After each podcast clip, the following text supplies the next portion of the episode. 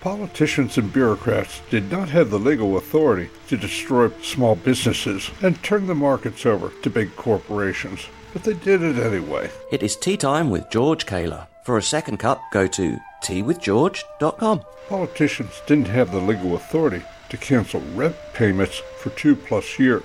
They didn't have the legal authority to force employees to be vaccinated. They did not have the legal authority to invite 5 million and counting foreign nationals to walk across our southern border and support them with our tax dollars. The ruling elite did not have the legal authority to close churches, and they didn't have the legal authority to change voting procedures, which allowed fraudulent elections. They didn't have the legal authority to force us to wear masks, and they didn't have the legal authority to lock grandma away in a nursing home where she would die alone. But they did that anyway. The question is, why are Americans allow the ruling elite to do this to us?